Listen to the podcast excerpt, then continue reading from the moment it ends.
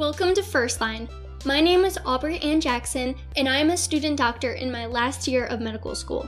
First Line brings listeners of all backgrounds together to discuss whole body health and wellness through an osteopathic lens. First Line covers tangible ways to improve your health, how to succeed in medical school, and various topics in healthcare, including mental health, all while holistically addressing the whole person body, mind, and spirit.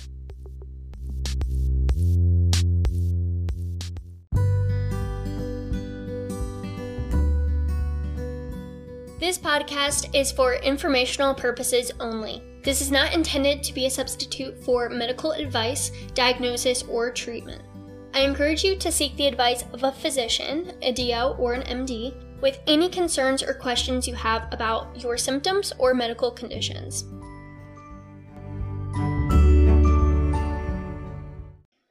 Hello, everyone.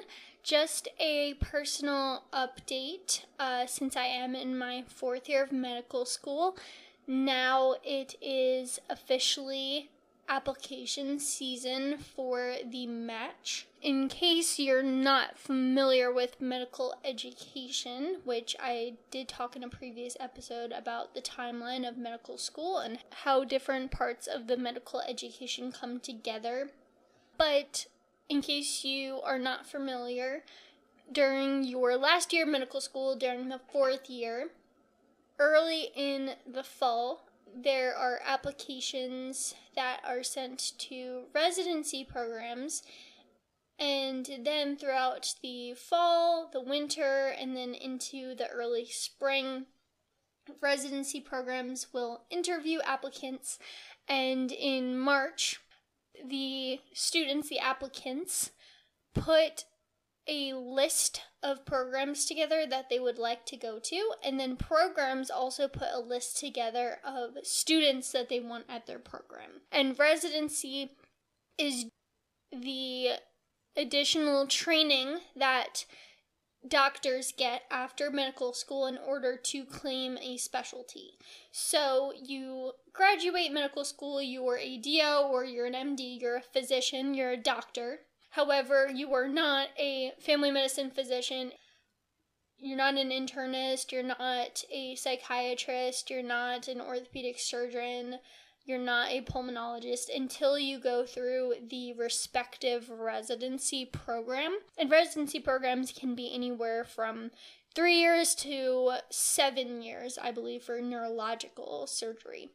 So I'm going through that process right now. Programs are starting to reach out to students, so that is super exciting and I'm really looking forward to this exciting time in my life and being able to learn about different residency programs and interview with them. And I am really looking forward to talking more on the podcast about my experience during this season and talk more about specifics and offer advice and share just a little bit more about more about my story and how I decided on things and really better guidelines for students that go through this process in the future if you are a medical student listening to this right now.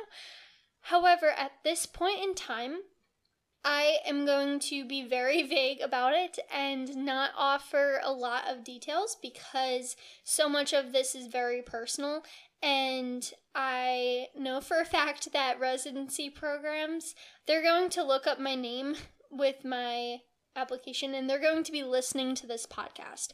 So I know for a fact that people will be listening, and I don't want to alienate anyone, especially since my preferences might change over the interview season, and I don't want something to be taken out of context that I said earlier in the cycle versus what I actually feel later, and just keeping my private life a little bit separate for now. However, I wish I had someone that could offer me advice um, going through this process. So that's why it's really important to me after I'm I've gone through all this process and learn how this process works and learn what works and what doesn't work and what I wish I did. So then I can actually offer that advice to students that apply in future years. Kind of similar to how I've had episodes in the past talking about my test taking experiences. I waited until after I had the results of my exams before I offered advice, just because I want to come from a standpoint that I know what I'm talking about uh, so that I don't lead anyone astray. So that's just a life update. I really wish I had more details to share with you, but just wanted to say that I'm going through this process right now and I'm super excited about it. Um, but I will still prioritize getting episodes out every Monday. So this week, I am going to be talking about uh, vaccines. And I think this is timely because it is the start of flu season and flu shots have begun to be offered at doctors' offices and CVS and Walgreens. Anywhere where you can get vaccinations, they've started to offer flu shots. And I am right now rotating at, with a family medicine rotation, and we offer flu shots in the office. And so many patients come in and say things like, Well, I have never gotten the flu shot in the past and I've never gotten the flu, so I don't think I need the flu shot. And then there will be some people that say, well, I got the flu shot the last few years and I still get sick, so I don't think it really works, so I'm not going to get the flu shot. And then I know that with COVID, I still get patients uh, throughout my rotations, and it has now been recommended to get an additional booster shot this year.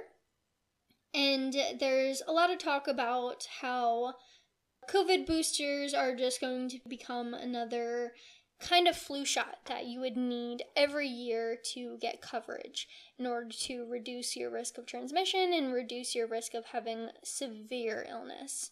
So, that is to say that I think this episode is pretty timely with both the flu shot and COVID. So, I want to first speak a little bit about what vaccines are, what they do, and what because there's so many different types of vaccines, what all of these differences actually are. So what's the difference between a live attenuated vaccine and a, a toxoid vaccine? So I'll start with that and then talk a little bit more about the flu shot and the COVID vaccines in particular. I've been trying really hard to establish this podcast in a interesting day and age of COVID 19 and really trying so hard to not talk about it every episode. I talked about it extensively in my first episode, but more in the realm of kind of bouncing back from COVID, having some resilience in the time of social distancing. And here we are, it's still around, and there are still a lot of misconceptions about viruses and about vaccines in particular. So I just want to talk a little bit about vaccines. So, how do vaccines work? Okay, so they stimulate the immune system and encourage it to produce antibodies against whatever you're vaccinating for. So, Usually, your immune system reacts to a bacteria or a virus by producing antibodies because it recognizes something called an antigen on the bacteria or virus that the body recognizes as foreign, and then they produce antibodies to really attack that antigen anytime it sees it. So that's why you have immunity. So the second time that you encounter this bacteria or virus, you are immune to it because your body knows how to handle it. It has antibodies ready to go to encounter that attack.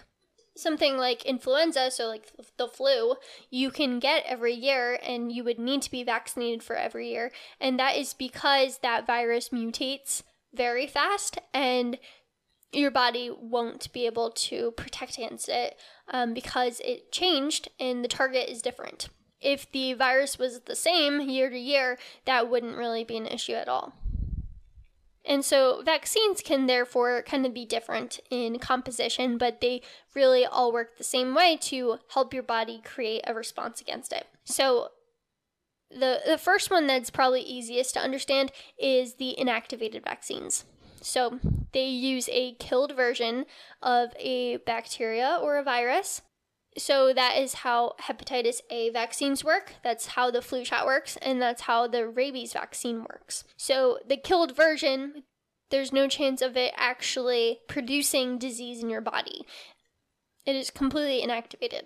Then you have something called live attenuated vaccines, which scare people. And that's kind of reasonable because it has it has the word live in the name as if it can cause disease, but it also has attenuated in it, which I'll explain why. So it uses a weakened form of a bacteria or virus. And this is actually better because it causes longer lasting immunity, usually for life. And because it's live attenuated, it usually has more complicated storage requirements in order for it to still be useful. But the only reason why you wouldn't want to use these is if you have a weakened immune system. And so those are people with AIDS receiving chemotherapy, people that have any like autoimmune condition that they have to receive medication that basically weakens the immune system. And that's only because these people cannot mount a response against these antigens that are included in the vaccine. But everyone else that's healthy, that has a competent immune system, can be fine with live attenuated vaccines. And we can even give babies live attenuated vaccines um, as infants the age of one. Then there's also something called a toxoid vaccine, which is made chemically by toxins that the bacteria produces. And then your body creates an immune response just for the disease causing proteins that the bacteria produces. So it really doesn't do too much about the actual bacteria, but it does eliminate the part of the bacteria that does cause disease. And so an example of this is the tetanus vaccine. There's subunit vaccines that are really just uh, replicated that use the polysaccharide capsule of a bacteria and inject your body with that. So then your immune system creates a response around on the capsule, and therefore, anytime that the bacteria enters your body, it will mount a response on the capsule. So, this works really well with encapsulated bacteria. Unencapsulated bacteria, this wouldn't work for, obviously. So, an example of that is Hib, which is the Haemophilus influenza vaccine.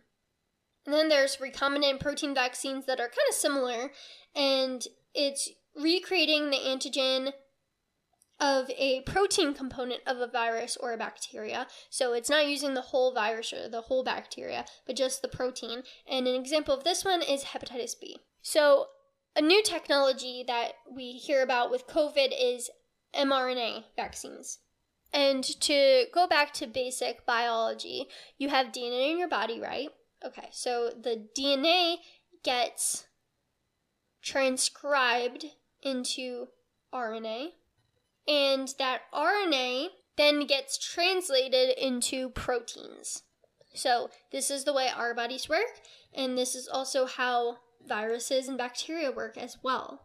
And proteins are what we have in our body. Everything's made out of proteins, and then also in the case of bacteria and viruses, the proteins make more viruses and more bacteria or disease producing compounds that we don't want. So, injecting the body with mRNA of COVID, for example, your body can mount a response to that. It can recognize just like the the capsule, the subunit vaccine, and just like the recombinant protein vaccine, it recognizes it as foreign. So then when you have COVID enter your body, and then your body's like, oh, I've seen this before. I know how to kill this. So then your body can mount a response. So that's basically the idea there. It's reacting to part of the virus.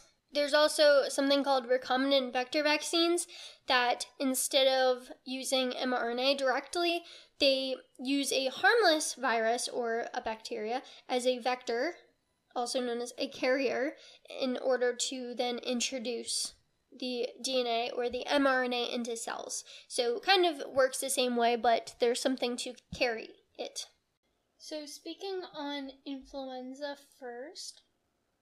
So influenza or the flu is a virus and it's spread via respiratory droplets, so from coughing, sneezing, and some of the, the symptoms that are associated with the flu, I'm sure you're familiar with. This can include fever, chills, headache, joint pain, muscle pain, fatigue, and just a general feeling of being ill.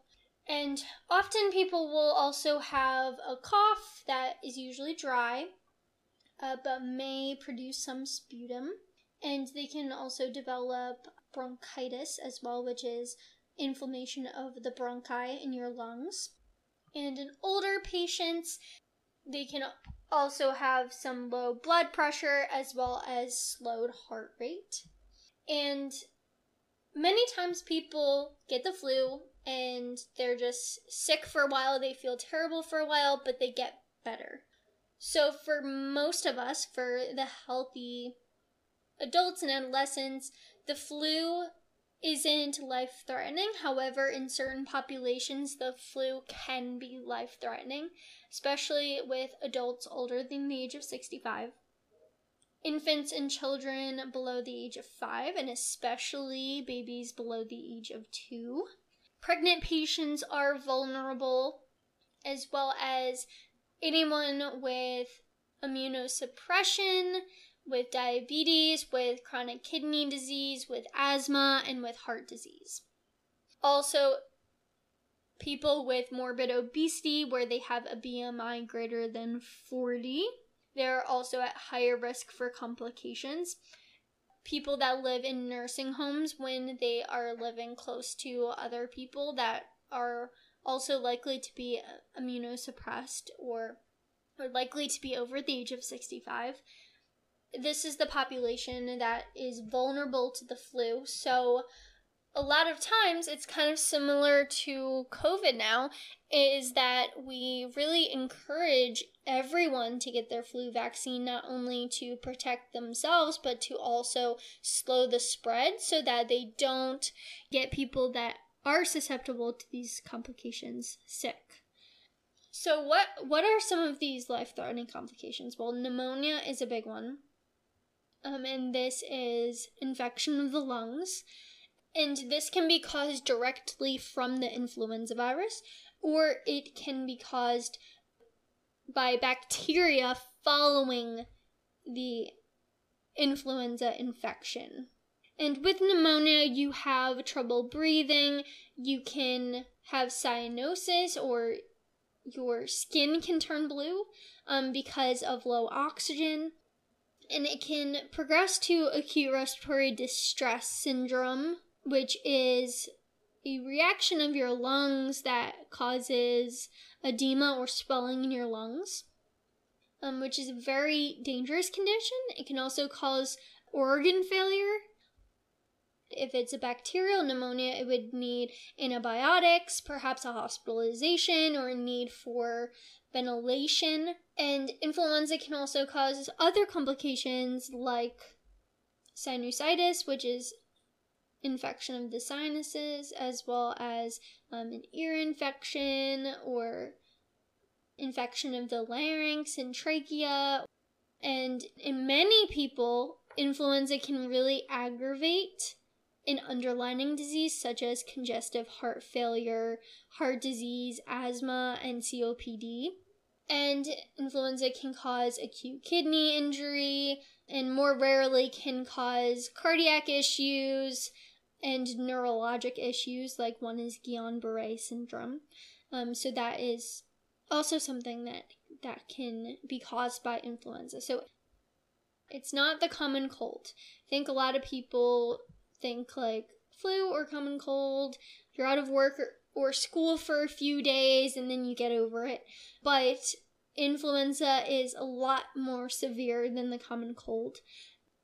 Usually doesn't lead to a life threatening illness in healthy people, so it's hard to remember. So we have to remind ourselves that there are a lot of us that are at risk members of the population that really do rely on herd immunity, everyone getting their influenza vaccines, so that uh, people will not get influenza and have these really bad complications. So that's why we have the influenza vaccine, and that's why it's readily available every year.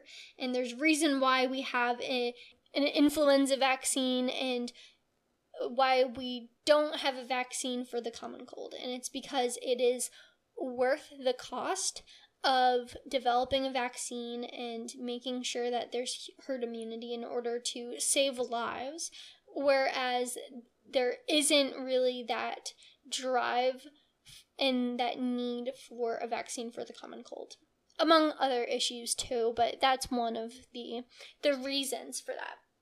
So the influenza vaccine it's recommended in anyone above the age of 6 months old but it is especially encouraged in high risk individuals, like I discussed, individuals over the age of 65, and really any individual above the age of 50 definitely should have the flu vaccine. Women that are pregnant or could become pregnant during influenza season absolutely should have the flu vaccine. And then anyone that comes into contact with people that are high risk of complications from the flu. Uh, so people that work in healthcare or at nursing homes or customer service. And the the vaccines are usually quadrivalent, and that means that it targets four different types of influenza antigens so that it increases coverage and you you probably know now he, maybe hearing about monovalent and bivalent for covid vaccines that that just means it attacks one strain or attacks two strains but the flu vaccine is usually quadrivalent for four.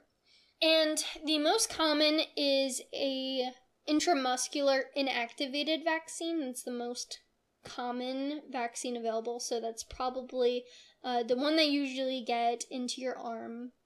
But there's also uh, recombinant vaccines as well. And there is an intranasal vaccine option, and that's a live attenuated version.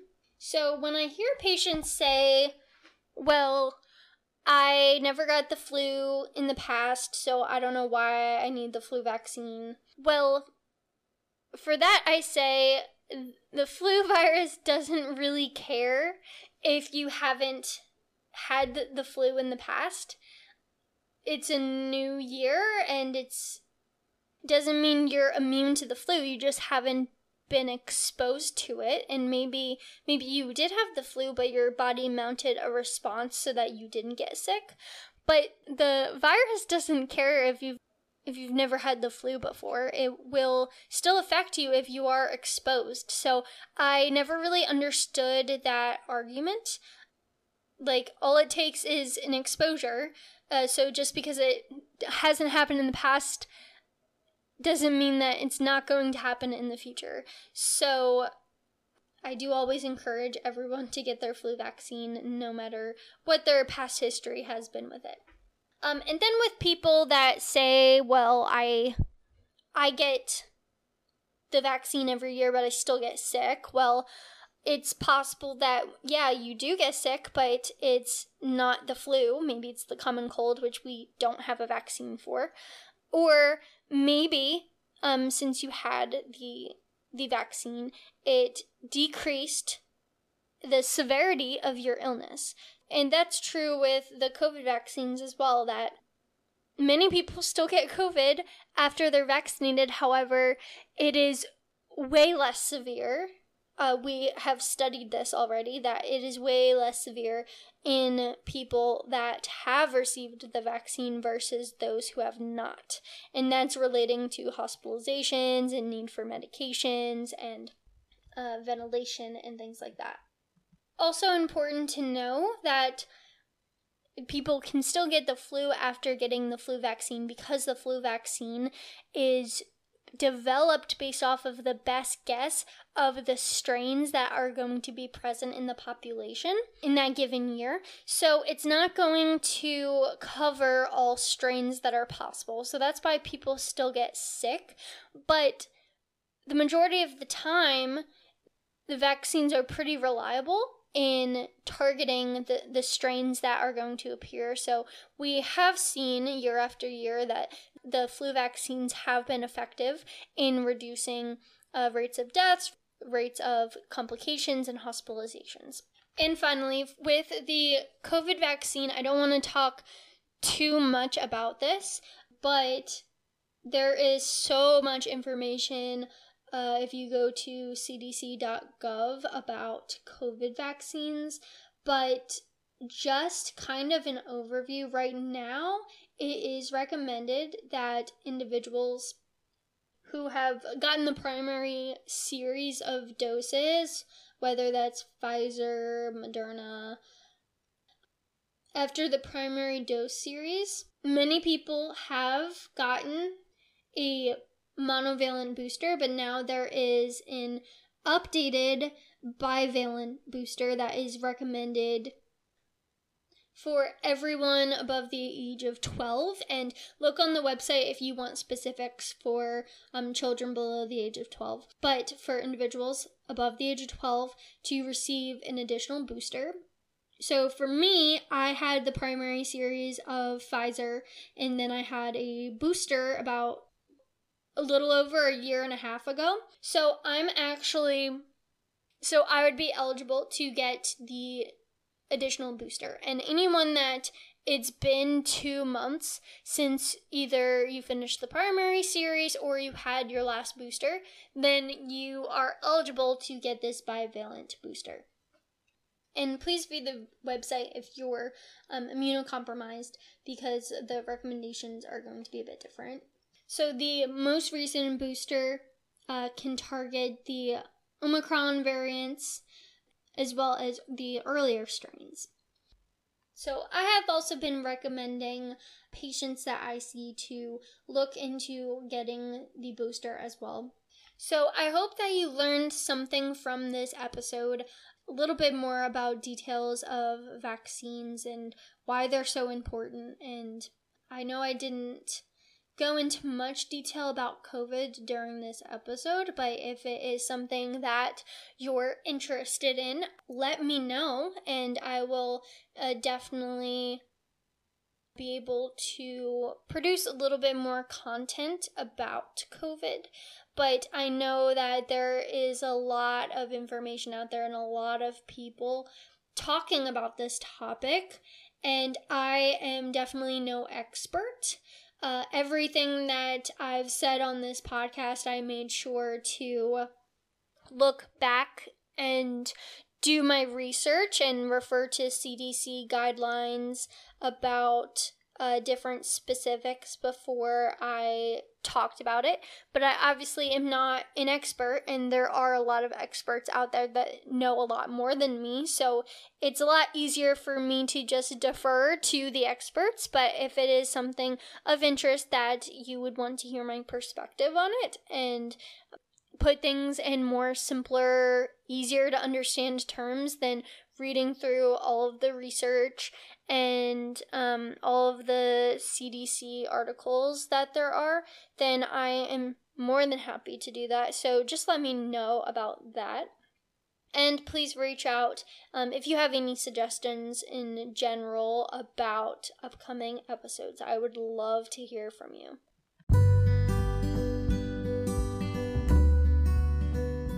Let me know that you like First Line. If you are listening on Spotify, tap the star to rate the show. If you are listening on Apple Podcasts, scroll down and tap to rate or write a review. Thank you so much for your support.